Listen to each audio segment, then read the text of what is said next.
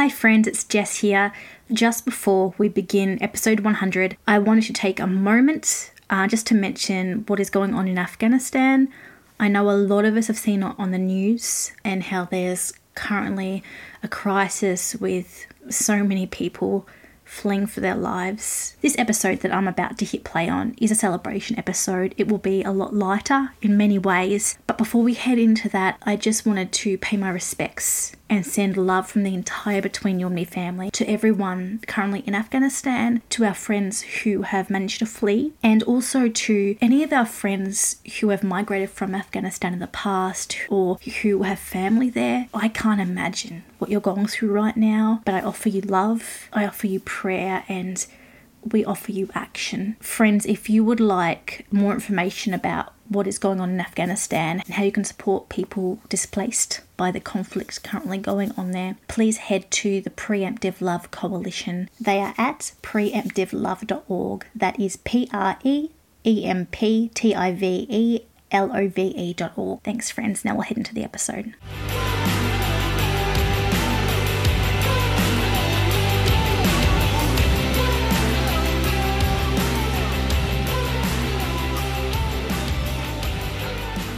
Hello, my friends. Welcome to episode 100 of the Between You and Me podcast, the place where we talk to music makers about the things that hurt, heal, and change us in evangelical culture. Can you believe that we are at episode 100? My name is Jessica Morris, and I've been speaking to you for apparently 100 episodes now about what it means to talk about the hard things, what it means to find belonging when you're a misfit or a rebel or a rock star, what it means to look for God or search for meaning in the middle of all this. I'm so excited to tell you about today's guest for episode 100.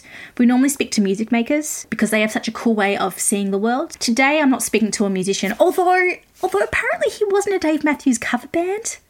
Uh, anyway, I'm talking about Ben Kirby of Preachers and Sneakers. Preachers and Sneakers is an Instagram account that's since turned into this I would say global phenomenon uh, because one day, two and a half years ago, anonymously, Ben posted a picture of a very well known Christian pastor wearing really expensive sneakers. And next to that picture, he posted a picture of how much those sneakers actually cost. No comment needed. He just posted it, and the internet went bananas. You had celebrity, Christian celebrities coming out, worship leaders, like all sorts of people responding to this a lot of people saying, How dare they spend their money on these sneakers? Or how can they wear this on stage? Other people saying, Hey, you don't know where he got the sneakers from. It brought up this whole massive conversation about church hurt and hypocrisy in the church and actually asking hard questions like, Well, is it okay for us to have celebrity Christians? And they should get paid. Is it okay if they spend their money on things like sneakers? But what does it mean to spend money on like $600 sneakers? Like all this really mind bending stuff that is really important that we grapple with in Christianity and in evangelical Christianity right now because it's become such a consumerist culture that we live in. It's really important that we try to dig through it and try and figure out where God is in that, if He's in it. So I spoke to Ben today about his journey starting Preachers and Sneakers. We talked about his own disillusionment with the church following the start of this profile See, I just assumed that Ben Kirby, who's a businessman and a veteran, I assumed that he probably had some sort of history with the church, like some church hurt. I mean, I do. I think I know a lot of people who do. Um, because I saw a lot of the comments rolling in, and a lot of the comments are from people who have left the church or left Christianity or uh, just are really in pain. But I spoke to him and found out that Ben is actually had a really positive experience of church and of the evangelical church. He knows God, he loves God. Um, he hasn't, in that sense, had a struggle uh, reconciling church and God together, like so many of us have. And yet, once he started this account, he actually had to start grappling with some of those questions. And I use the term deconstructing because it's valid deconstructing his own faith, actually figuring out what he believed, where he stood on things, and what his thoughts are on what our faith or Christian faith should look like in 2021. It's a fascinating conversation. Ben is a really cool guy. Um, and he knows more about sneakers than I ever will. So I cannot wait for you to hear this conversation. But before we get there, I know I'm making you wait. Before we get there, I have a couple of announcements because it is episode 100. One, thank you, my friends, for holding fast while we waited for this episode to drop. I had so many technical difficulties. My microphone broke, all sorts of things. It just took so long to get episode 100 up. I want to say thank you for sticking it out with me. I promise you it's worth it. Announcement two we have a new website just as I've been promising for a while, between you and me pod.com is live now. It is easier to navigate. It is so much prettier than in the past. Every episode has its own unique page with links to that artist, to the latest release, to their social media, even if they've released a devotional. I have a link to that devotional on that page. Seriously, we went to that much effort. So please go visit it, friends, betweenyouandmepod.com. I'm hoping to add some more things to it soon, maybe transcripts, we'll see. Um, so definitely go check that out. One more announcement before we get to Ben Kirby. We're doing some giveaways this week because episode 100, as you can tell, I'm just a tiny little bit excited. So, we need you to go follow us on social media so you can keep up to date with those giveaways, so you can be part of them. So, just shout out, go follow us online at Between You Me Pod on Instagram and on Facebook at Between You Me Pod you're welcome. But there's a giveaway right now, and you don't even have to be following us on social media to do it. All you need to do is sign up to our newsletter. So, at betweenyouandmepod.com, a pop up will come up saying, Hello, would you like to subscribe to the Between You and Me newsletter? All you need to do is enter your email address and your name and press enter, and you are entered in to win. Are you ready for this? You have a chance of winning a limited edition Between You and Me Better Together mug. There are literally 10 of these in the world and a copy of my book When Hope Speaks, which I will even personally sign for you if you would like. To have a chance of winning those two limited edition items, please just go now and head to betweenyouandmepod.com and sign up for our newsletter. I promise we will only email you once a month because I know spam sucks, okay? We'll email you once a month and it will have things like a letters episodes, family news. So, like when previous guests have had something massive happen, like the Lime Bears just had their baby, amazing. And it will have a space for you guys to ask questions or to submit ideas to me. It's just a way of us keeping in touch. And as I say on the newsletter, I promise not to email you more than once a month unless DC Talk actually reunite, and we know that's probably never going to happen. So you're safe. Number three reason to sign up for the newsletter you will get a previously unheard episode.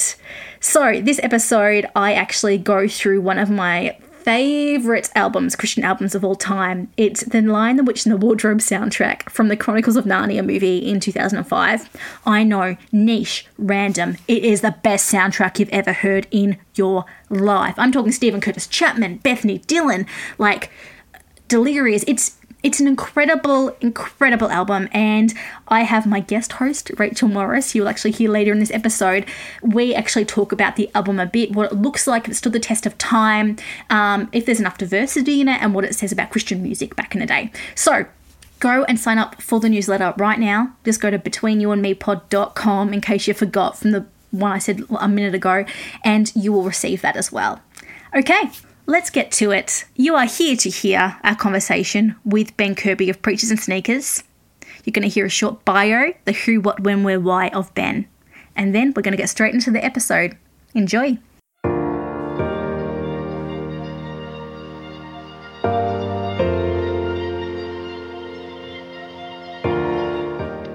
There are three things preachers are passionate about a good pair of ripped but tailored jeans, sports metaphors, and sneakers. Oh, and Jesus, obviously, but when it comes to understanding the modern charismatic preacher of the 21st century, the Venn diagram between style, passion, and Jesus is crucial. That is where Ben Kirby comes in. No, he's not a preacher. He's not even a member of some local church staff. In fact, this US veteran and entrepreneur is just your normal, everyday evangelical Christian dude. Sort of because on the side he runs an Instagram account called Preachers and Sneakers. Maybe you've heard of it? You see, Preachers and Sneakers all started about two and a half years ago when Ben, caught in a black hole that is Instagram, thought it was worth posting a photo of a notable preacher with the price of the sneakers he was wearing next to it. no caption needed, and no publicity was necessary. For lack of a better term, Preachers and Sneakers went viral. And under the cover of anonymity, Ben shone a light on the bizarre and concerning Christian culture around fame and really, really expensive clothes. Now, there were a lot of pluses when this happened for Ben. You see, it created great conversation online, and many people who had left the church or were grappling with their faith found solace in the spotlight that actually encouraged us to keep religious leaders accountable. The account grew to have hundreds and thousands of followers, including multiple celebrities and pastors, and it was featured in places like the New York Times, the New Yorker, the Wall Street Journal, BuzzFeed, Fox News, Complex. You get the idea. Preachers and sneakers was a huge deal which is why it was also equally as challenging for Ben. You see, for one, the preachers or famous Christians he featured had something to say about their sneakers. Some were open to conversations off the record, and others just left an Instagram comments. Many actually became fans of the account, and some even became friends with Ben personally. But the thing about social media is that it tends to exacerbate our pain. And as Ben posted these thought provoking images online, some people lashed out at the celebrities pictured. It was an awkward and fine line that Ben had to figure out as Preachers and Sneakers blew up, and he grappled with his own theology about Christian fame, fortune, and yes, even sneakers, all while negotiating these stories, pain, and the passion of hundreds of thousands of people who had big thoughts about his Instagram account. A year after Preachers and Sneakers was launched, Ben Kirby revealed his face to the world, and a podcast and a book deal followed. The book Preachers and Sneakers Authenticity in an Age of For Profit Faith and Wannabe Celebrities dropped in April with Thomas Nelson Publishing. Committed to asking tough questions, identifying godly colorways, and learning as he goes. Ben Kirby is still the Preachers and Sneakers guy, but he is so much more than that. For one, did you know that he's actually helping to raise a newborn son at the same time that he launched his book? My gosh, that's mind boggling it is my privilege to introduce you to someone that we all would have been friends with at youth camp. This is Ben Kirby. So, um, Ben Kirby, people know you as the preachers and sneakers guy, but who, in your own words, who are you? Yeah. I pay a lot in therapy to try to answer that question.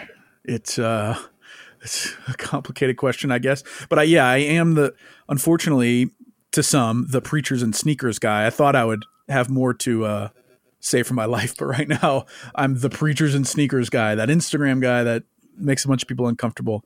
Um, I am a I'm a Christian guy that grew up in Louisiana in the states, and I'm not a musician much anymore, but I came up playing drums in a Dave Matthews cover band. Nice. And so I uh, shout out to the musicians that are on this podcast. I respect the job. I also respect the the hustle and the the freaking bar food you have to eat and the weird hours and all that kind of stuff. So um, yeah, music was actually a big part of my life until college. Um, I grew up in a small town and there weren't a ton of drummers in in the town, and so I was able to get a good amount of gigs growing up, which was very fun. And I thought I was going to do music my whole life, but uh, life uh, changes uh, when you get older. You know, the not everybody that plays music for a living is on uh, living in a mansion. And most people aren't. Most people are making fifty bucks a show or whatever. Anyways, uh, I'm a. I was in the military out of college as a Marine officer. I did that for a while, and then I worked in leading a a business in Texas, a property management company, and then went back to business school because I wanted to eventually run my own company. And uh, during that time, I'd gotten into sneakers. I was kind of making money on the side, buying and reselling sneakers uh, because there's there's this market, there's this resale market out there that you can actually, if you get the right sneakers, you can actually make some money. And so I had gotten savvy on the sneaker world, and uh, halfway through my master's in business, this preachers and sneakers thing blew up uh, out of my control by way of my phone and two and a half years later, I'm still the preachers and sneakers guy. So, uh, I guess the the short answer is, I guess I'm I'm a, an author and a podcaster and an entrepreneur and uh, an idiot sometimes and uh, a guy that's trying his best, but I'm not a theologian or an academic or even that much of a um, uh, what's the word? I'm not on mission to like reshape all of Christian culture, but I've kind of been planted in the in this in the middle of this kind of interesting conversation. An activist is the word I was looking for. I'm not really an activist, but I I do care about my faith and care about how our faith is um, portrayed to the outside world. And a lot of these things that came up from preachers and sneakers are very relevant to that. So, still seems worth discussing. Thank you for doing the hard yards, even if it just somehow landed you here. I appreciate it. You also have a kid, right? Yeah, a uh, the kid is as old as the book. The he was born April twentieth, and the book came out April twenty seventh. Wow, this year it was meant to be. Yeah, not at all. Ridiculous. It's a r- ridiculous prospect to do both of those things at the same time. It's our first kid. Yeah. Oh, congrats! You're amazing. You. You're a Thank superhuman. Thank you. And in a global fun. pandemic. Yeah. No no pressure.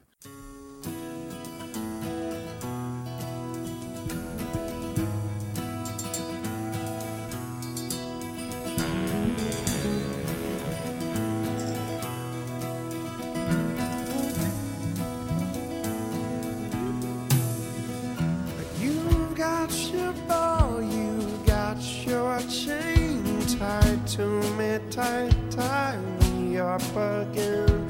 Who's got the claws in you, my friend? Into your heart, heart beat again. Sweet like candy to my soul. Sweet you are, and sweet you roll. Lost for you,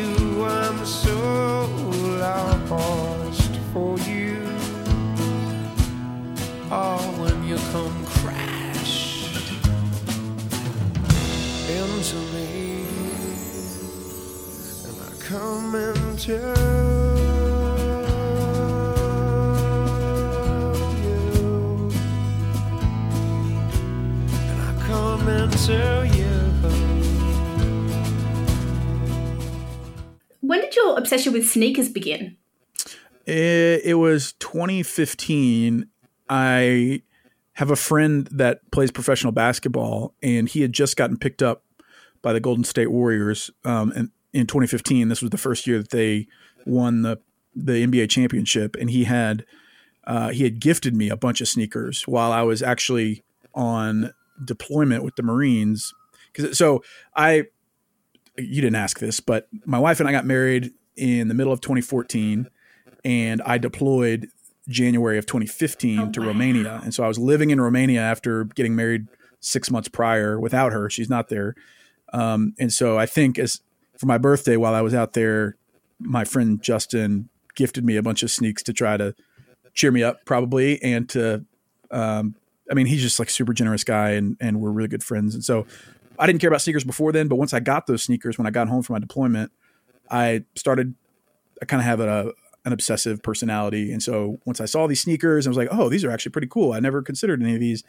I started learning more and more about them and following sneaker Twitter and all that kind of stuff, and realized there's also an entrepreneurial angle to it where you can kind of buy and sell them a little bit just from your phone. Um, and so I started doing that. So probably August or September of 2015 was when I really gave sneakers any kind of attention. And then um, 2017, I got pretty serious about buying and reselling sneakers. And then 2019 was when the account blew up. Okay, nice. It went viral. Yeah. So, when did you realize that preachers and sneakers had actually ma- made it, if there's such a thing as making it? yeah yeah there's some weird metrics I, I don't know how you define success with this kind of thing um i think there's a i mean making it there was a few moments where i realized oh this is a lot bigger than what i thought it was going to be the um probably when i went past 10,000 followers in like a week Amazing. I I without doing anything except just reposting a pastor's photo and putting their the price tag of their sneakers right next to it. Literally, that's all I, w- I was doing. So, like the first week, maybe I had ten thousand followers, and it started to exponentially grow week after week after that. Th- then when my phone battery was just dying from notifications from all these people following and resharing and saying this is my this is the best account on the internet, blah blah blah, and these celebrities start following and reach, reaching out to me. Um, I that's where I was like, oh, this this is way bigger than me just making some comments about some sneakers. And then you know at the same time, people started to get real angry at me because they thought I was attacking pastors or being divisive or um, trying to you know, erode Christianity's foothold in the world, that kind of thing, questioning my salvation, all that kind of stuff. So once I started getting the people that were like questioning my salvation, getting really angry, I was like, oh, this, this, this hurts, but also this is an indication that there's something that needs to maybe be unearthed further here. Um, so, and also when some of the pastors started to reach out or comment, um, that's when I realized, oh, this is, this is going to be pretty big. Yeah. For for people who are meant to love our neighbors, and I count myself in this in this ballpark, we can be really, really mean and catty, especially on social media. Yeah. yeah it, oh yeah, it's, it's very easy to do on social media, right? Yeah, very easy. Um, and I'm not like holier than thou. Like the, the people are.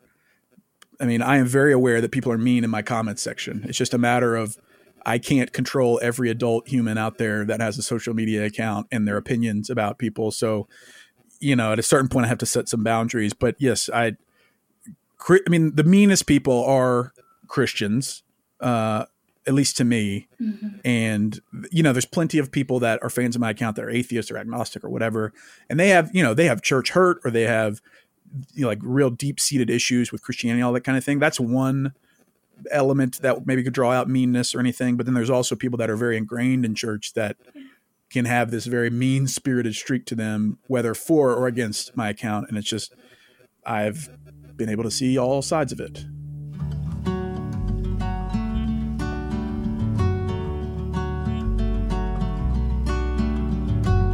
You're uncertain, you're unwell. Rags to riches, but your heart can't tell. That don't mean you're going to hell that's how the story goes. You're like a phoenix rising from the ashes, but all you care about is death and taxes. Being famous takes too much practice. I wish it wasn't so. I spent my 20s in the lights of the disco, trying to prove that I could be a hero. There were times when it felt like I was winning. But looking back, it only lasted a minute. I watched my friends take over the radio. All it did was drill a hole in my ego. I forgot what goodness was outside my window. Ain't that the way the story goes? I don't need silver linings. I don't need so much more. I just need room to be wrong sometimes. That's all I'm hoping for. I feel like we could find it if we knocked on heaven's door. I say, God, I'm only human. You'd say that's what I'm here for.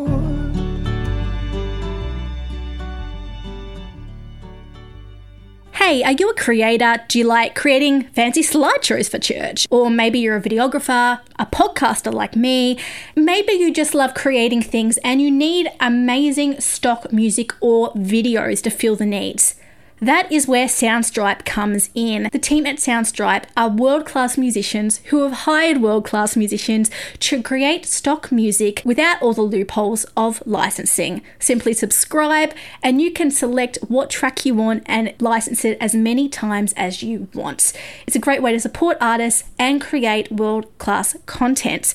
We love our friends at Soundstripe. We have been partnered with them since the first episode of Between You and Me, and we are so grateful for their support. If you would like to use their content or check them out, go right now to soundstripe.com and use the code UMePod at checkout for 10% off. That is the code UMePod at the checkout, and you will get 10% off. You're welcome. Hey, it's me again. Big surprise, I know. But you know what I love? Nearly equally as much as good music. I love a good band tee. And I love a good nostalgic band tee, which is why I'm a big fan of the Between You and Me web store. If you head there right now, you will actually find that we have throwbacks to some of the most iconic Christian musicians and plenty of ammunition for the next catch up with the friends you survived Christian college with or who also survived being a PK with go check out our t shirts, our hoodies, our masks, because that's a thing in 2020, and even our phone covers or notebooks. We would love you to take home a piece of Between You and Me. And remember, wherever you go, that you belong here, that you are a part of a family of misfits and worshippers and questioners and people who apparently like nostalgia. Go and check it out now at our website betweenyouandmepod.com and hit the shop button. I really appreciate um, that you're able to see the nuance in people's responses and what motivates them. I know that you couldn't dwell too much in that because it would just be such a waste and a drain on your time and your energy. Um, but mm-hmm. that's something that even when I've been looking through your account and seeing responses, and actually I had a question about it down here, uh, literally just about wow, what's going on behind the scenes for that person, knowing that in another time that could have been yep. me saying that. Um, yep. And it's really interesting how you created this cool, fun thing that's interesting, and it sort of developed into something bigger than you because it's calling yes. out something bigger than us. Um, I listened to your interview with Knox McCoy, uh, which I really appreciated. It was so well done. Um, and I, He's awesome. Yeah, right. I, I loved how you you talked about and rephrase me if I got this wrong. You talked about essentially coming up with your own theology and thoughts and values around Christian celebrity culture and influence and wealth as as this account was snowballing, as it was getting bigger and you were having people call you and, and say things to you. What was that process like? Because that seems on a personal level so intensely difficult. And here you are in the public spotlight unwittingly. How did that happen? Yeah yeah, that that's one of the been one of the most I guess draining elements to the whole experience is because you're right. Like I I did not start this in order to discuss celebrity pastors and making money off of church or anything. It was I was literally just this average random dude that said, "Hey, those sneakers are 800 bucks, dude. That feels weird to me." That was it. That was the extent of it. And then I by way of talking to a thousands and thousands and thousands of people realize that oh, there's much deeper, uh, important topics that are just kind of the door is open by way of the sneakers thing. Um, and I had never had to do something like that before, basically develop a theology around a thing I had already started that people were already assigning motive and their own theology to. And like being asked by mainstream media publications about what I'm doing, why I'm doing it, and not wanting to say, I don't know, dude, like people are sharing this and really think it's funny or really think what I'm doing is super important. And I don't know, like, I don't know if what I'm doing, like the first year, uh, you, you said, you know, can't really spend much time on the nuance of every situation. I tried because people inevitably I would post about somebody and then I would get up. I mean, I still, this still happens. I'll get a message from their close friend or family member saying, well, you know, bloody blah, so and so gave him those because bloody blah, or he, you know, has never bought a nice thing in his life, or he makes forty thousand dollars a year, or whatever. Um, I'm I'm the type of person that is empathetic to, to situations, and I don't love the idea of people treating others unfairly. But the it seemed like a big macro thing was happening though, where there's a whole slew of guys that seem to be getting rich off of just being a good preacher or a pastor, and in turn was leveraging that to even greater wealth and notoriety and all that kind of stuff. And I just started once I kind of got my feet under me on understanding what I what I was doing. I started asking like, "Hey, is there ever too much?" I mean, it seems like most of us can agree that private jets is something that probably most pastors or preachers don't need.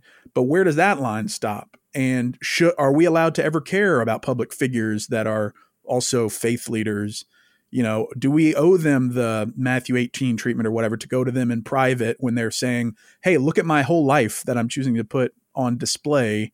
You know, I had all those questions and clearly a lot of other people did. And so I didn't I didn't start out with any of those questions, nor did I really care, but clearly to I mean, people will argue this, but I believe that God was doing something with it and uh, is still doing something with it. And this has been me trying to be diligent with that opportunity. Like I don't know why he allowed this to happen or made it to happen, but he did.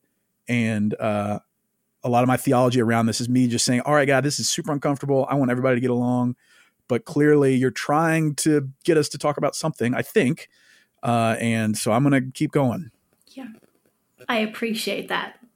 Thank you for doing, if not it's exhausting. Thank you for doing the hard work in yourself. It could be I know I feel like in the hands of and this is not about a specific person, but in the hands of anyone, it would be very easy just to post up things and get lost in the accolades of it. Um, Yeah. and I appreciate how hard you clearly work to always reassess yourself and what you're doing because that's freaking exhausting.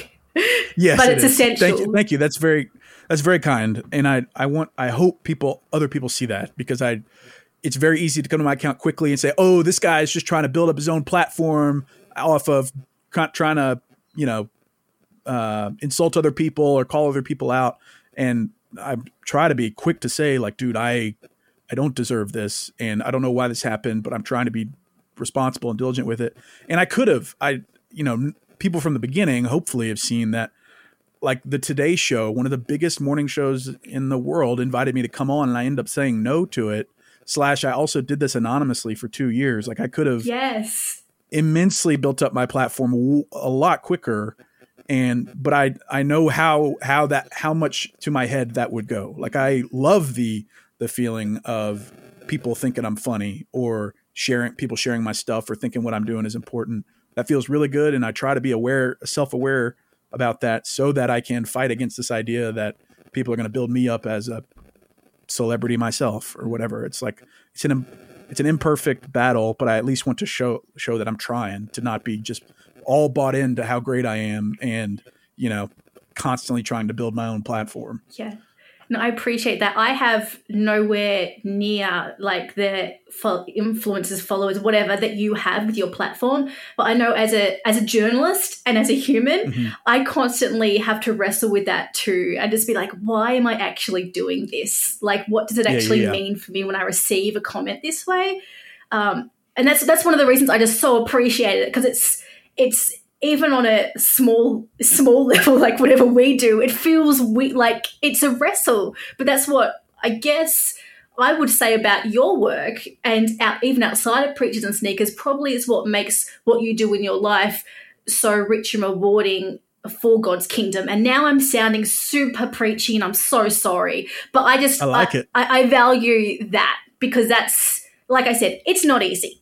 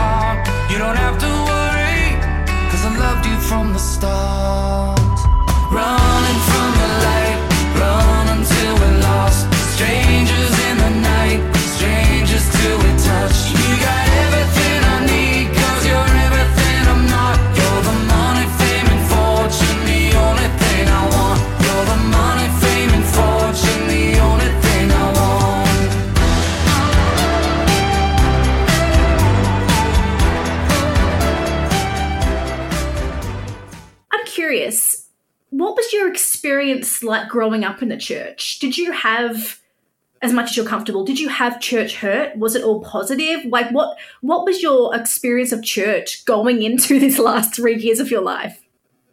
Yeah, I uh, from what I can remember, it was all positive. Like, sure, it, I, I was not a perfect kid. My parents did a really good job of protecting us from the world when we needed protecting, and then letting us loose when they felt like we uh, had a good basis for what we believed. Like I was homeschooled until eighth grade, and so I, had, you know, I had a kind of sheltered upbringing. You know, church was a huge part of my life through that. That was my basically my only social outlet at the time. And then going into high school and college and everything, um, I've been involved. I mean, I've been a Christian since I was eight. You know, which is a super good age for big decisions. Oh, absolutely. decisions. Right there with you. Um, yes. Yeah, uh, but I I am very grateful that I just don't have any extreme church hurt. The guys that mentored me go, coming up, I even you know write about a couple in, in my book. They poured into me, were kind to me, did not, uh, were just nothing but great. Displayed Christ in a way that was humble and not self-serving, but was also bold and um, not sugarcoating the uncomfortable parts of Christianity, that kind of thing. Pushed me to study the Bible, pushed me to share my faith, all that kind of stuff. And so that was very helpful going into college. Once I got into college, uh, I I got even, like involved with the campus ministry and was that guy in the fraternity house that was doing Bible studies and stuff. We would have been But then- friends. Oh yeah, Yeah. Yeah, that's awesome. Uh, and then when I got out, or when I graduated college and went to the Marines, that's where I mean it's a very isolated, kind of lonely world to be in. It's not exactly being a warfighter isn't exactly a conducive like Christian environment oftentimes. And so I don't, you know, wasn't reading as much. The churches were kind of terrible in all the all the places I was stationed because people were just moving all the time, and so nobody was invested. So all that to say, I uh, am still a Christian. I I think I wrestle more now than I ever have before about things that I just accepted at face value. About many of the things that people that deconstruct end up rethinking. I struggle with a lot of those things right now, or at least wrestle with a lot of those things, which I think is a good practice, but also it's it's a different thing than I've ever felt about being a Christian because for a long time, like I mean, we don't have to get into this, but I'm reading this book on hell and how there's these four super smart dudes arguing about different interpretations of what hell is in the Bible. Either the annihilationists, the const like uh, let's see, eternal conscious torment, the purgatory guys, and then like the universalist guys. That so like think growing up, I was like, hell is this fiery place that that sinners go that that, that didn't repent. Um, but there's all but there's all these smart people out there that saying, well, actually, based on how I read scripture, anyways. Um, so doing the preachers and sneakers thing has caused me to really wrestle with all the other things that I have held as gospel. But uh, my upbringing has been very, very helpful, even just for like a content perspective, to be able to merge kind of sneaker and pop culture with kind of nuanced niche Christian culture that people that came up in the 90s would only get. And so I think people appreciate how I can do both of those things in a way that can appeal to multiple audiences. And so uh, I see it as a, I mean, I'm grateful for how I came up in the church. Yeah. I love that. I I relate so much to your journey. We would have been well, we would have been f- sort of friends at school and church, but because I also I, I grew up like going to pr- to a primary school in Australia, but I was still scared of boys. So I would have been like, look, it's my mm-hmm. fellow Christian, but I wouldn't have talked to you till I was 16, but I would have appreciated your work. so like I see that person. Absolutely. We'd be friends eventually, though. Go, yeah, we get there. We would have started the Christian club together when I was in high school, which my sister definitely right. started and I definitely helped with. So we're good there. Yeah.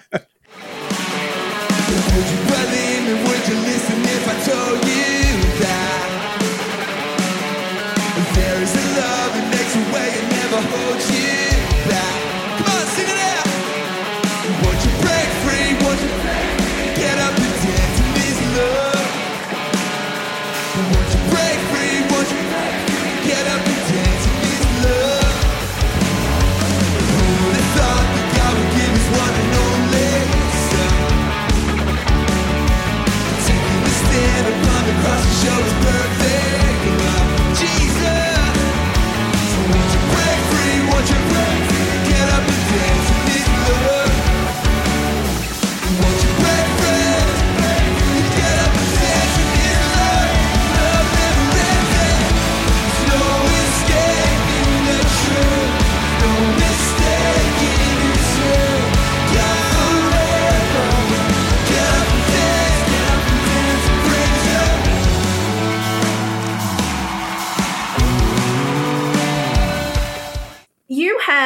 obviously you started deconstructing is a word that some people seem to attack now, and I don't get why because it's just life. But you've started reshuffling, reshaping your your beliefs, what you think about certain theology stuff.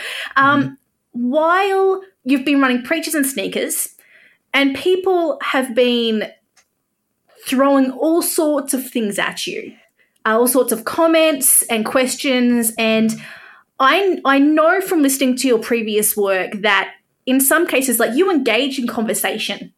Um, and I'm not asking you to disclose any of those conversations. That would be stupid. But but you you engage with people when they approach you. Um, what sort of impact does it have on your relationship with God, if any, when people start using the Bible or references about the God you love against you? Mm-hmm. That's a you're asking some good questions. Most people don't ask this like you these are very like detailed questions because like this shows that you actually have looked into this so it's going to make me think about a non-canned answer. Um I, I know like this is actually very good. Like this is actually gets my brain going. Um because this is like goes back to the very beginning and is things that I talk about in like in therapy all the time because it's kind of uh that whole tension is kind of anxiety inducing in that like hey i people are messaging me that say we both believe the same thing but they are adamant about what i'm doing is an attack or is wrong.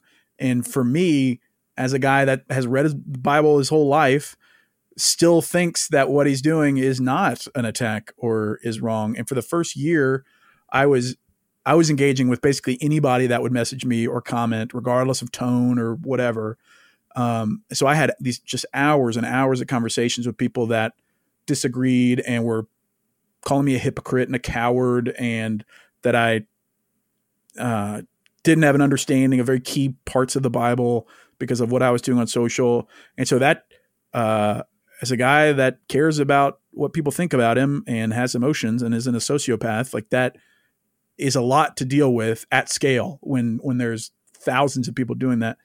Um, now two and a half years later, I have a few more boundaries. Like I'm not. I'll I'll block a few more people if I can tell they're just being jerks. Like I I I am I uh let's see. I eagerly look for opportunities to talk with people that disagree, but that disagree in a way that's respectful and that isn't just uh me trying to get you or to make me look like a fool or whatever.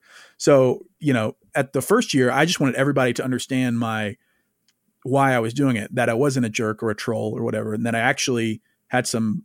Uh, eventually, once I figured out why I was doing what I was doing, that I had a better motive than they thought um, just by showing up. But now I just there's there's so many people out there. I just can't. Uh, I can't have that battle with everybody.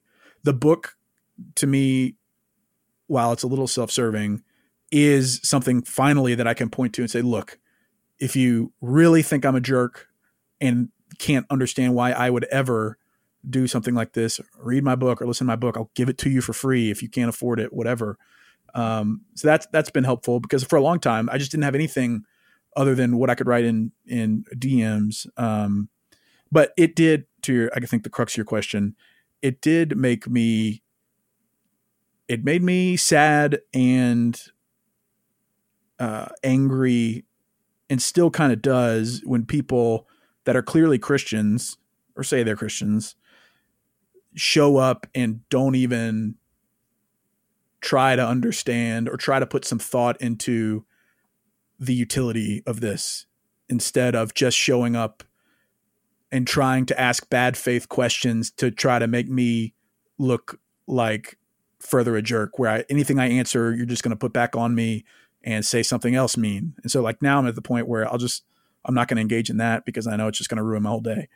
But it's it's made me really question basically everything I believe because it's like, well, if this person says they believe in the same gospel that I've believed in my whole life, what is my actual understanding of this? Because either I'm super off base in what I'm doing and don't understand anything of what I say I believe, or This person doesn't, and I want to be able to live in the middle. So it it's that's not my favorite part about the account because it it makes me feel like I'm doing something wrong. It makes me feel like I'm hurting Christians or whatever, which I'm not trying to do, but I am trying to not shy away from difficult questions that seem to be much bigger issues than whether or not I should be posting pictures on Instagram. Yeah. Thank you for being so honest. I really appreciate Yeah. that. I, for what it's worth, just another random person who follows you, I really appreciate how you approach everything with love. I know that you're imperfect and that we learn as we go when we do social media and podcasts and all sorts of stuff. Yeah. But I, I appreciate that you have that posture because it is so hard. One of the reasons I started my Yeah. podcast was because I lived in Nashville for a while and I saw Chris Tomlin leading an Easter service on stage. Nothing, I don't have a problem with Chris Tomlin, but I saw all these people in Bridgestone Arena eating popcorn while he was singing about the death and resurrection of Jesus, and I was Yeah. so frustrated. And I was like, judging. what is this? I was judging people so hard, and God was like, "But what if you're one of them, Jessica?" And I was like, "Wait, no, no, no, no, no, I'm not one of them." And he was like, "Yeah, but when you," I was like, "Oh, okay, I need to have conversations with people." And so it's that constant awkwardness of pressing into the places that hurt the most.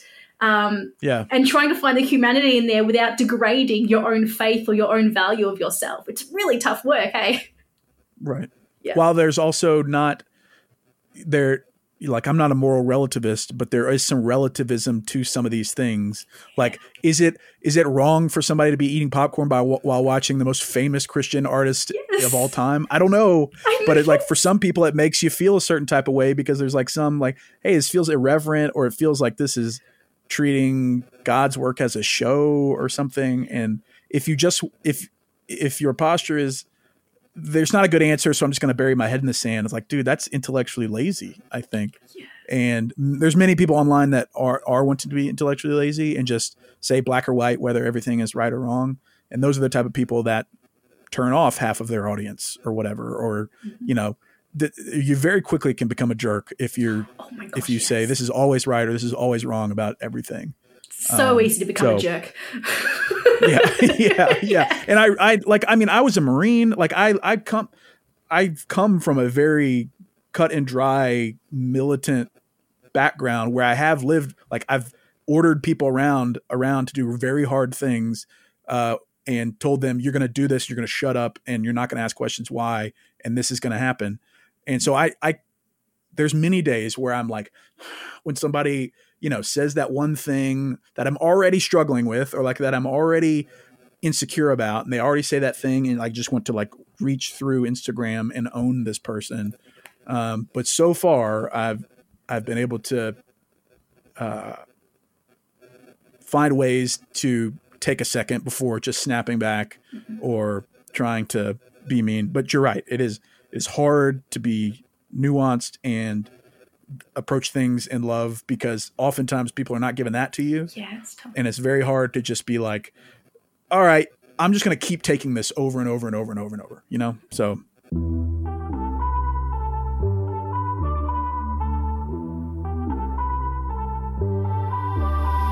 They told me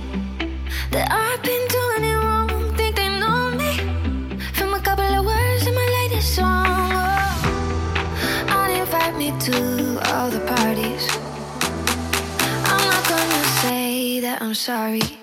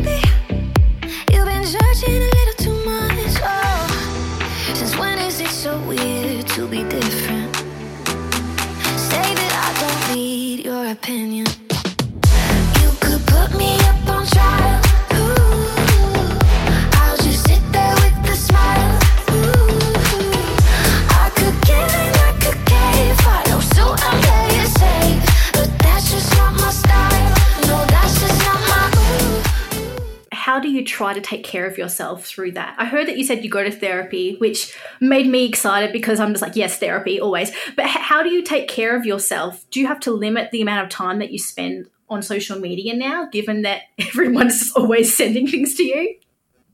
Yeah, uh, a lot of things. I mean, counseling is so important to me just because there's not many times in life where you can just unabashedly say your entire piece and the person is basically has to listen to you. And that just that act is is helpful for me as a guy that's got anxiety and depression, all that kind of stuff. Oh, we But, got a I mean- comment. Yeah, yeah, yeah. Uh, I don't think we're unique either. No. um, uh, the first year, I I was doing like nine or ten hours a day on social, like legit nine or ten hours a day, and that is not sustainable if you want to stay married or even stay sane. And so now I I limited a ton, and I'm trying to get to the point where I'm not really on it. Like I'm I'm trying to get to the point where I have like a, a media manager that does the day to day of it, just because oftentimes when I post now, there is some element of uh, anxiety that comes up because I still know that somebody in the comments section is going to be mean to the person I post about or whatever, and that like I still think what I do is important, but I just don't. I can't. I can't bear that every day for every person. Um, because we're talking about bigger topics here. We're not talking about like singular people most often. So, um, therapy is really helpful. Uh, setting boundaries on social. I mean, I my next book might be about Christians and social media altogether because I the more time I spend on it, the less I'm like, you know what, God is super thrilled about this. like super thrilled about who, the type of people we are on this thing.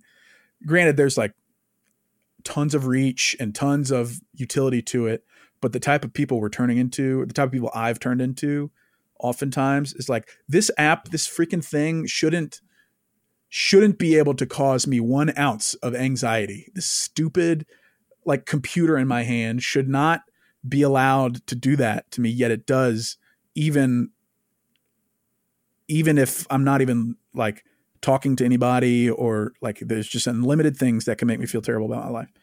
Um, so limiting that has been super helpful. Setting boundaries. I think delegating some of the stuff. Like I've basically done this account, the book, the podcast, all myself, except for having.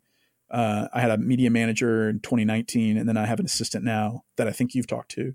Um, that helps me stay organized. Um, delegating some of that stuff is helpful, and then having a community of people that can speak into the lies that I believe about myself uh, is super helpful too. So, like therapy is one thing, but you need, it, I think, everybody needs a few people around them that know you really well that can say, "Hey, that's not true," or "Hey, actually, that is true. You are being a jerk online," or all that kind of stuff. Um, so I'd probably say those those three things. Yeah, they're good. Nice. Um, I have some fun, funnish popcorn questions for you, but I have one more question that I'm curious about. Um, Okay. you have you've talked with people of of great influence. They've reached out to you. And again, I'm not asking for conversations, but you, you've talked to them. And so, in some capacity, you've got an insight into the world beyond the screen, beyond sermon, beyond the expensive Gucci belt or the shoes. Um, You've met people in some way. When when people of influence, Christian people of influence, um, have some public fallout in any capacity, there's a tendency for Christians to point the finger and get really mad. Um, sometimes, understandably, we need to ask hard questions when that happens. But has your access and conversations with lots of those people helped you to better empathize with them when the fallout does happen? Or is it more just a knowing like that's just a consequence of fame? I think the thing I didn't realize before all this uh, was that that reaction to people falling in their ministry is indicative of who makes idols out of who and who like the people that are mad and leaving a ministry or um, going online and ranting about this kind of thing oftentimes those are the people that idolized that person and in turn are now feeling the effects of that fake god uh, disappointing them as expected. Um, and I didn't, I didn't really see anything wrong with that before. Like I didn't, I, I had, I was fans of certain pastors and authors, all that kind of thing. Uh, but now I really have to like audit the idea that I think any one man or woman is worthy of worship in a way. Like I think there's a way to honor people and appreciate talent and uh, all that kind of stuff. But it's you have to really check yourself if you have this like visceral anger about a situation that is far removed from you. So like any a pastor or worship leader or whatever that has an affair or does something with money or whatever and gets caught and now you're pissed about it. It's like why are you pissed about it? Are you mad because uh Christians now have another thing tarnishing their name? Or are you mad because you actually put some actual weight and trust into this person for their teaching, their writing, their singing, whatever, and now they're they're eroding their place in your uh like on your shelf of idols that you have. I think many people have never even given thought about how they put certain leaders on a pedestal. And i think you should really check that for yourself because this is this is going to keep happening. Like it, it's on us for like we're the ones demanding uh people with huge platforms and we're causing people to have huge platforms yet we're shocked that they end up being humans just like us um so like i think there's it's not just on the guy that's famous for being famous and in turn having a huge fall it's on us also for like treating guys and girls as larger than life figures because that just makes it worse on them. Um, so, but having seen behind the curtain about some of them, like, yeah, I, I, I mean, I, I kind of empathize with people to a fault anyways, but now having interacted with a lot of these guys and, and seen like they have normal lives, they got families to feed, all that kind of stuff. I absolutely empathize, especially for the whole, like, uh, when the mob comes for you when you do something wrong. Like I get it. Like I kind of caused a mob to start paying attention to these guys in a way that they weren't expecting. Um, but that's a pretty brutal thing to happen when you screw up or you say something that you regret or you have something from 20 years ago get brought up and now everybody's canceling you. I at least empathize with that and I would hate that hate for that to happen to me. Um, so I think it's I mean, that's like the that's the one of the root issues of having celebrities in Christian culture is that we create additional gods that are going to disappoint us and in turn make us mad when they disappoint us. Um, and I think we need to continue digging into that. Like an echo in my mind. There's a hunger that grows to the ground from the deep inside. Tasting what I couldn't see. Yes, a bit, but I found in the end that it consumed me.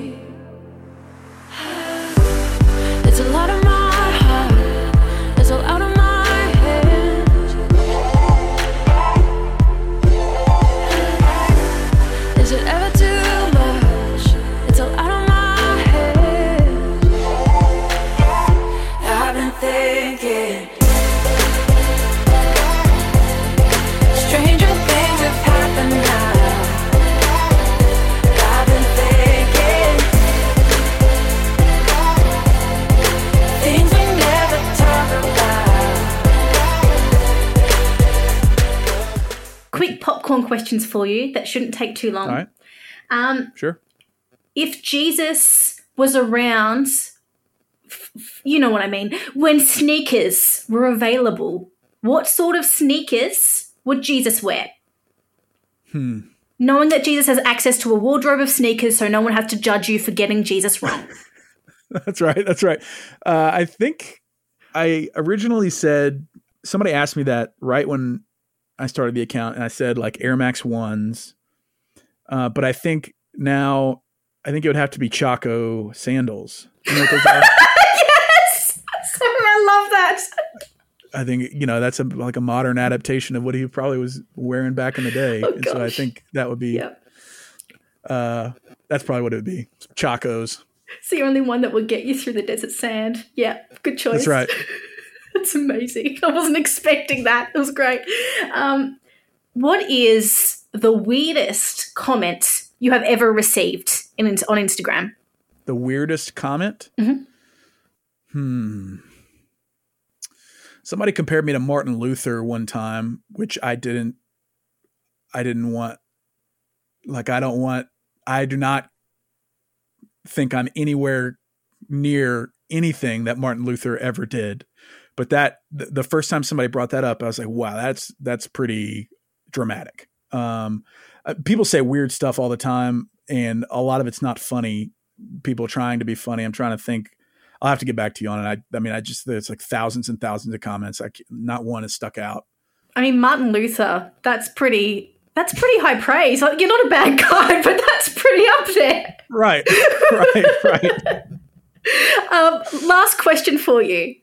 If you could go back two and a half years or so before you hit publish on that first post, not knowing what was going to happen, what would you say to yourself, knowing what you know now?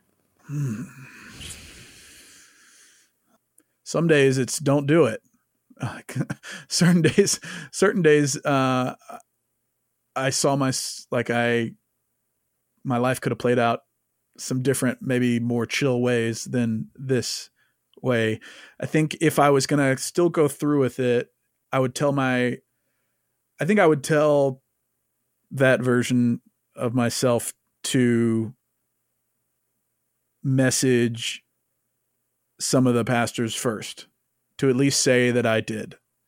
Um, or at least give it a second and ask que- a few more questions about uh, the situations surrounding twelve hundred dollar shoes on faith leaders. Like I, I think one of the reasons people really liked what I was doing was because I was unabashedly posting without asking. The at the, the first six months, I was just posting without asking any questions, without caring for anybody's feelings or anything and people were like yeah yeah yeah yeah this is what i've always wanted to do but i wasn't going to do it uh, um, and i i don't like i'm not that person to begin with really. I was i was on some kind of kick back then and knowing what i know now i would just ask a few more questions on the front end. And it, it probably wouldn't have blown up the way it did if i did but um, looking back i would have preferred to do that. I am not done changing, out on the run, changing. I may be old and I may be young, but I am not done changing. I met me someone changing, we had some fun changing. Sometimes I wonder if she'll be the one when I am done changing. Some of us stopped running, some of us went home, some of us don't got one, so we'll build one of our own. Friends behind their fences, looking at me strange wondering when I'm gonna come to my senses, but I'm still changing, and I can't change my way.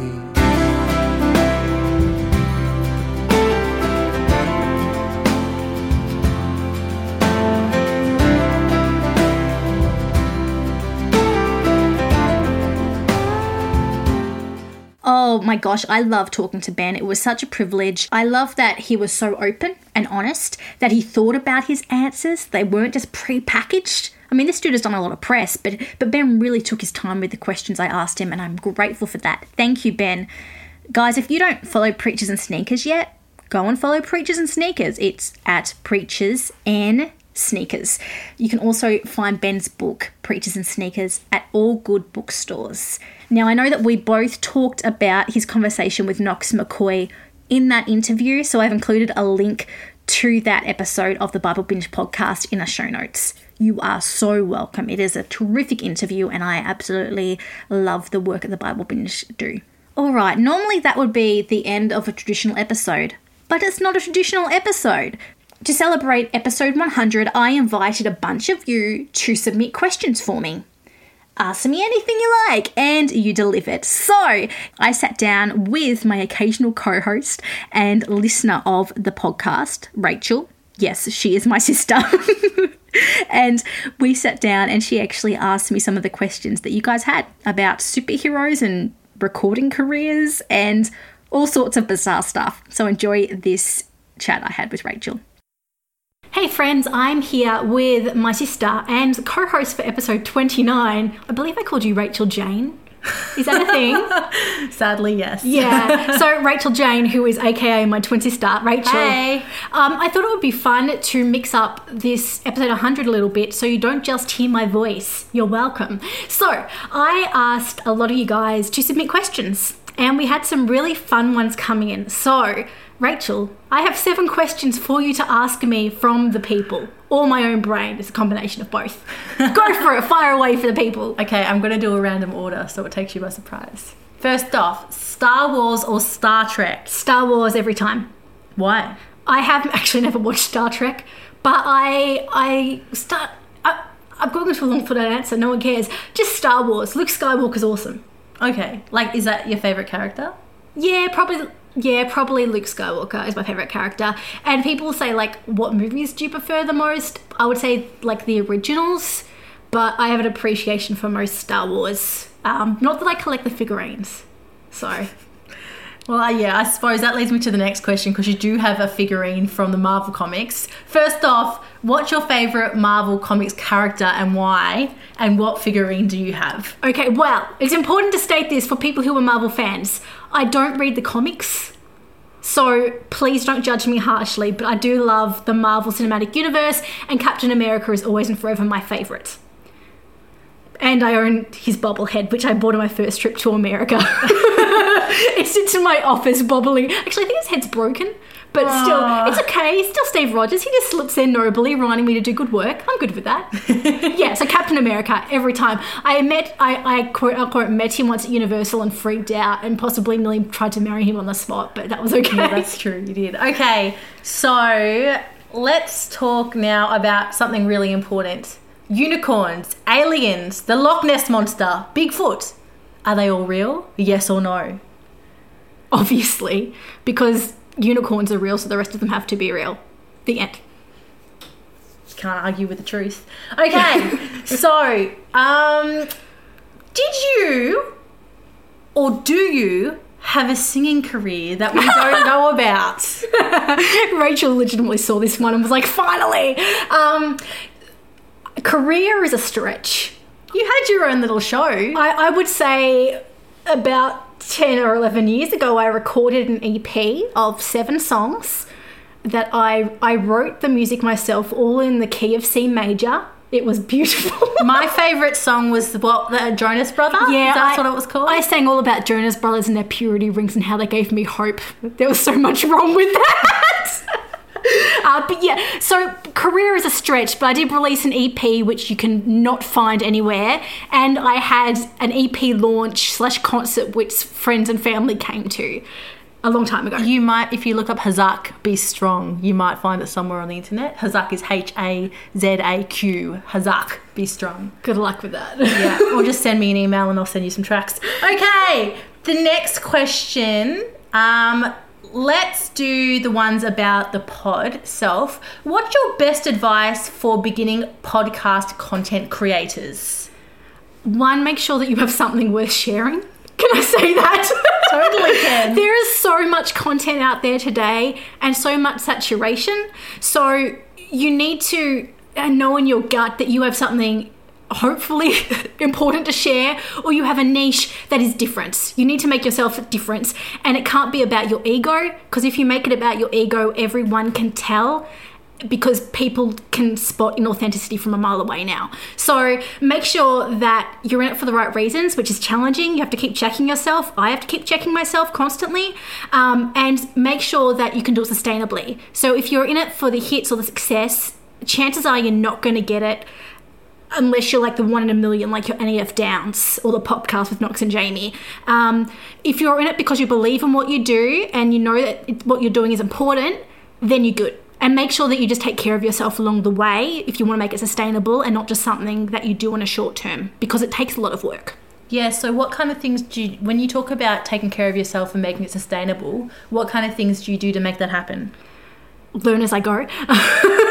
um, a lot of it is uh, going every two weeks. So you you guys will know that there have been periods, especially last year, where we released weekly episodes, and that was intense. That took a lot out of me, um, and I love doing it. Uh, especially because I find I have a whole bunch of interviews stacked up and I really want to get them out for the people I talk to.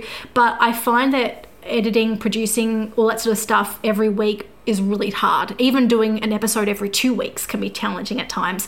So it's about giving myself grace, knowing that you guys give me grace, and being really clear with my contacts about when they can expect their episode. Um, so if it is a few months down the line, they know that I haven't forgotten about them, basically.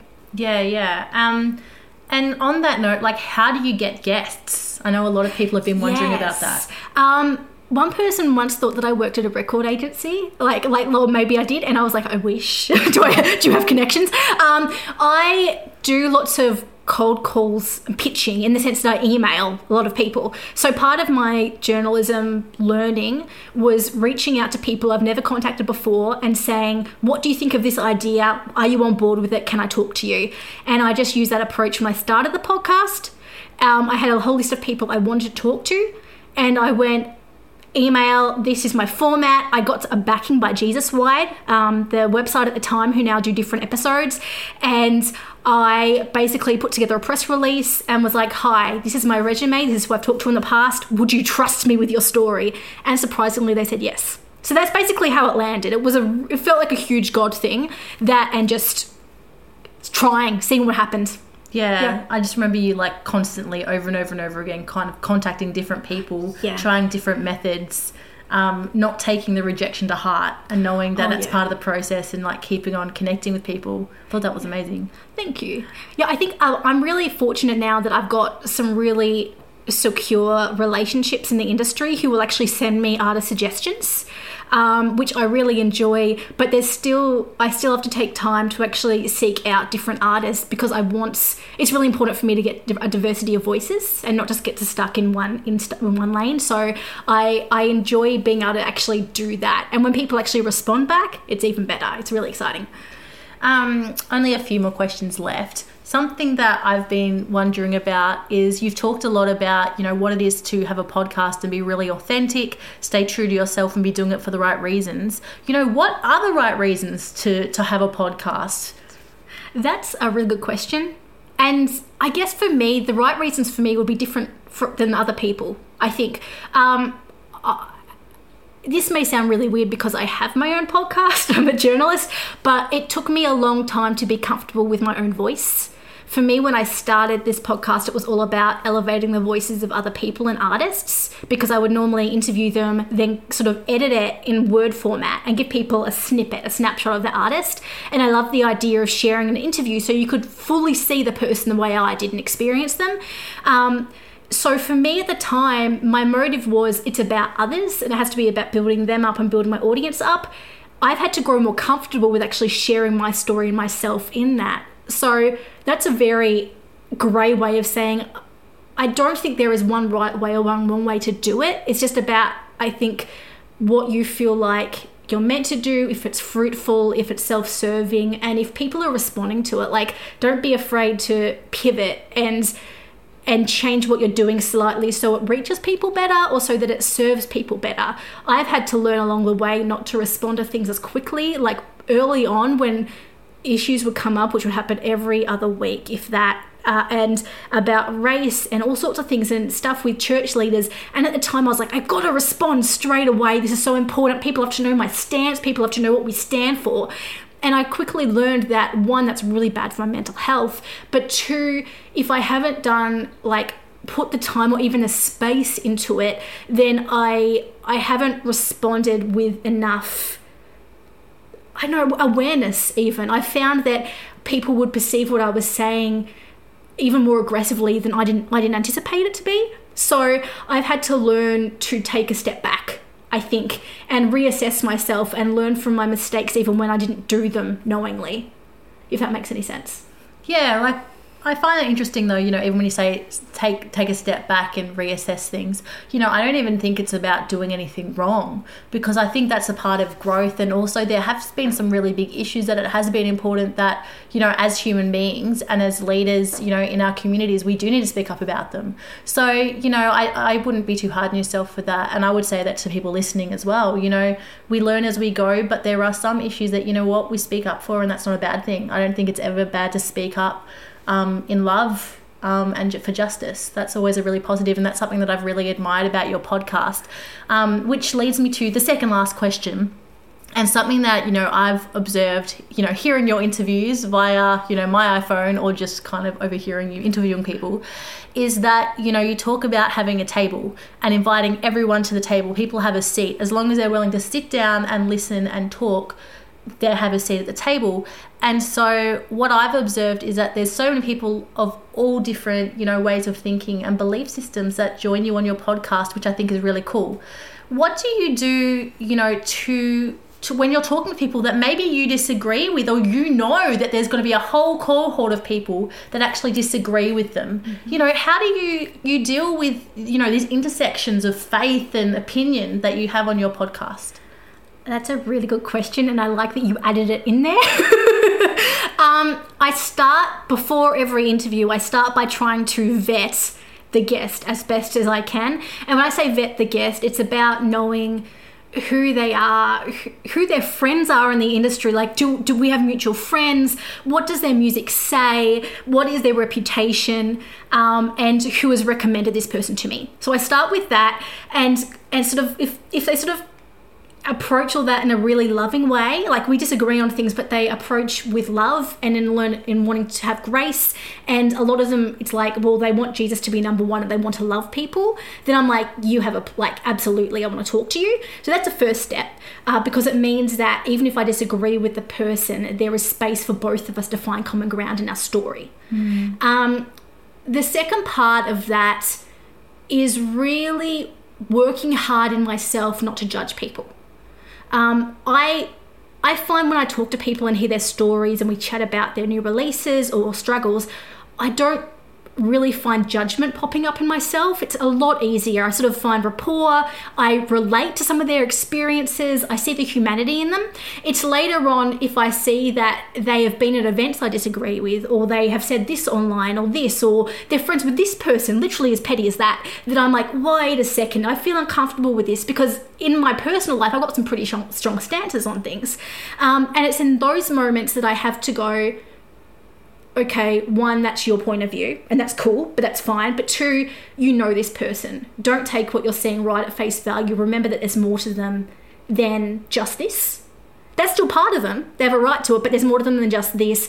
And for me, it's about remembering people's hearts. So I go, is my heart soft? Have I come to the table willing to talk? And there's when I say willing to talk, there's an element where you have to be willing to speak truth in love. So that's when I say like when I call for unity and justice, there has to be reparations, there has to be consultation. People have to be trauma informed, and we have to speak up about sexual assault and racial injustice. We have to speak about those things and act to change them in culture and in our hearts. But if people are coming to the table, even with different political ideals, with a posture of I want to love others well then we have something to work on. And i can i can find commonality with you and my difference. Mm. That's the only way i can find to love the church. Because i disagree with lots of parts of the church and lots of parts of the church disagree with me in so many different ways some big some small. But if i can find the common ground in the humanity of your heart and the fact that there's a god image in you i'm okay. Yeah, no, I, I love that because what I'm hearing you say is that, you know, the because there are so many different opinions and it's you know it's not just on your podcast really it's what's going on in the world right now. It's in the church but it's everywhere. There's opinions everywhere and because it's saturated in social media there's more conversation than ever before, but that means there's also more argument than ever before. Um, but I'm really loving that, you know, you're kind of saying, you know, there are certain things that we need to speak up about. You know, we need to talk about injustice. We need to talk about the abuse that people have experienced and be informed um, about things so that we can bring healing and be a part of unity. But, you know, we can do those things as a part of our loving people. And just because someone has a very different opinion than me, even around, you know, maybe it's around COVID, maybe it's in Australia, it's around lockdowns, you know, maybe it's around certain political issues that doesn't mean that I can't actually have a meaningful conversation with them if we're both Yeah. sitting down having a posture towards each other, towards love.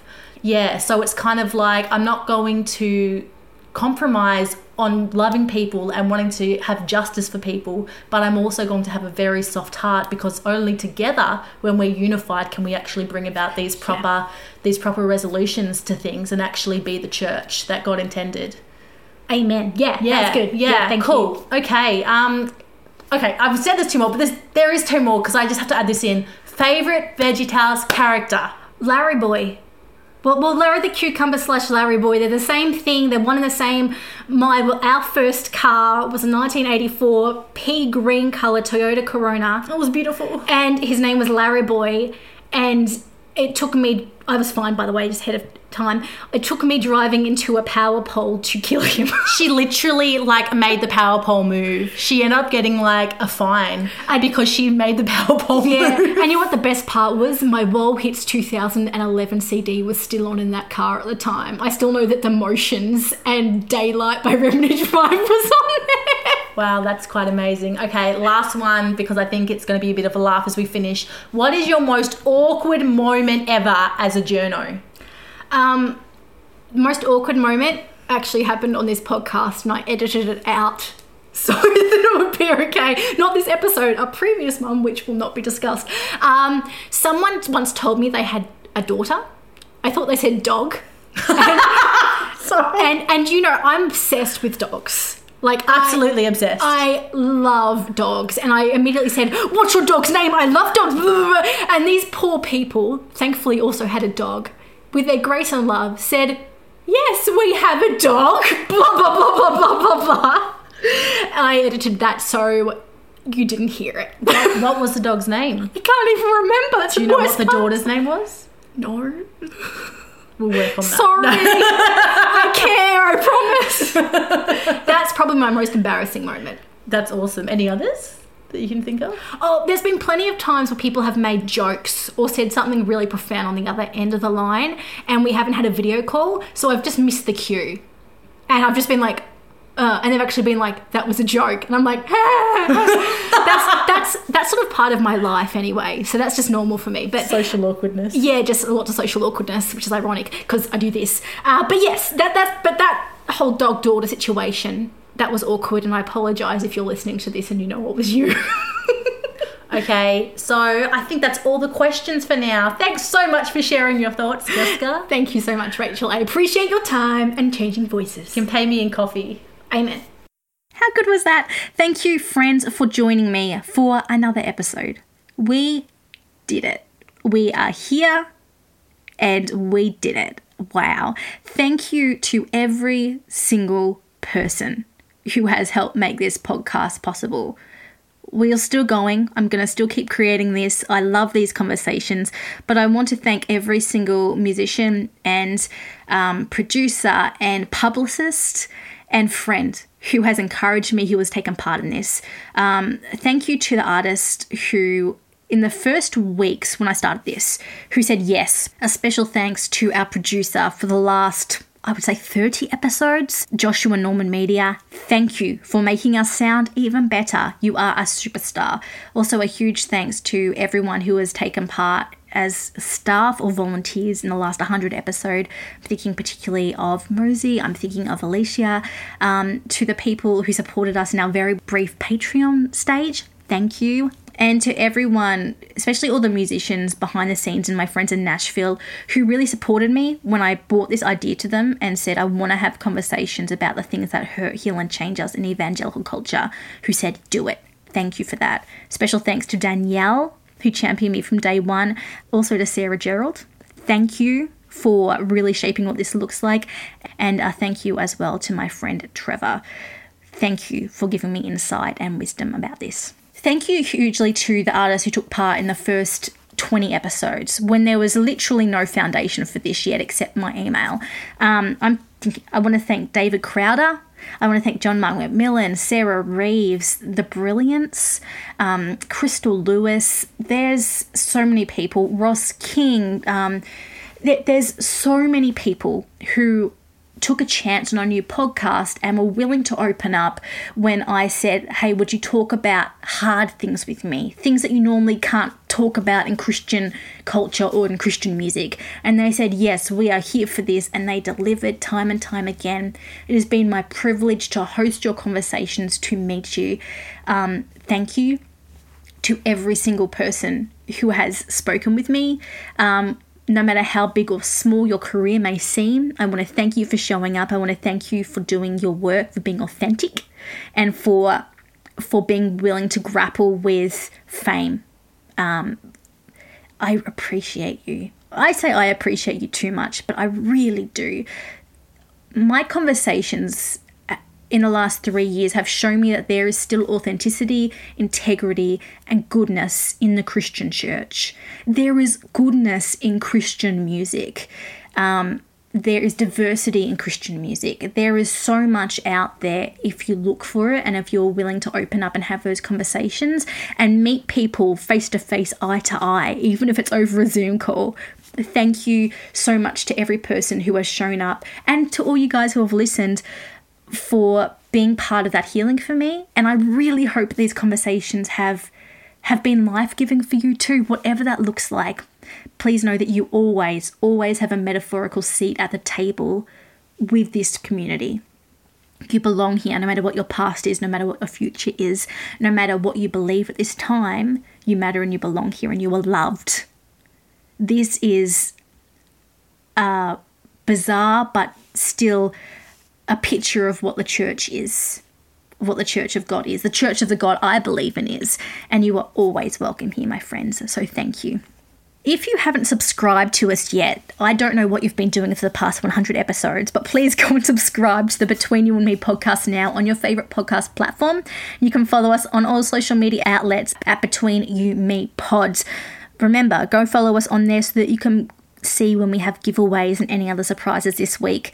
And if you head to our website now, you can sign up for our newsletter and be entered to win a copy of my book and an exclusive Better Together mug. Just head to betweenyouandmepod.com. You will also hear an exclusive episode of the Between You and Me podcast when you sign up for that newsletter. All right, friends, my name is Jessica Morris. It has been my privilege and delight to speak to you. Thank you for tuning in to hear from this journalist from Australia every other week. We are doing this live thing together.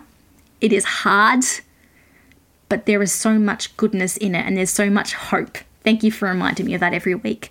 My friends, I will see you next week. We have a special episode with Saddleback Worship. Until then, here's to hope.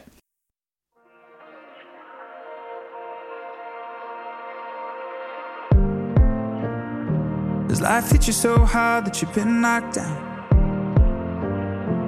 Have you gone too far to find the middle ground? Did they raise you so high just to pull you back down?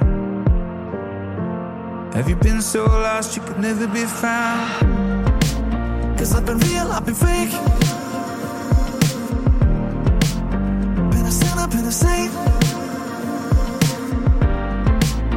I've been right, I've been so,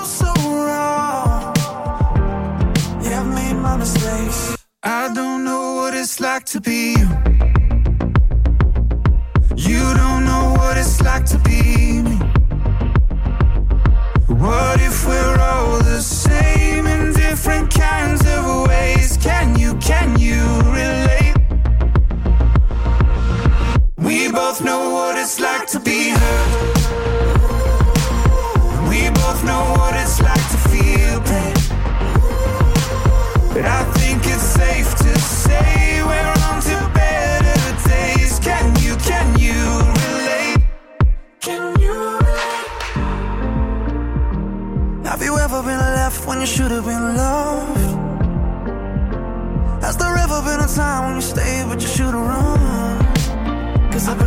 been fake. Been a sinner, been a saint. I've been right, I've been so, so wrong. Yeah, I've made my mistakes. Now I don't know what it's like to be you. You don't know what it's like to be me. What if we're all the same different kinds of ways? Can you, can you relate?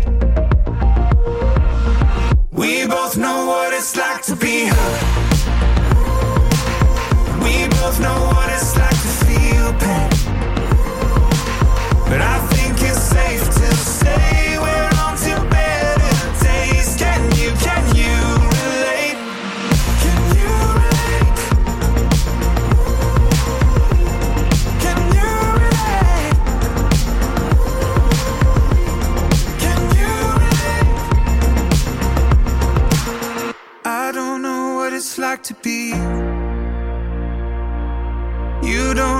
it's like to be me. But by the grace of God, we'll see each other's heart. Can you, can you?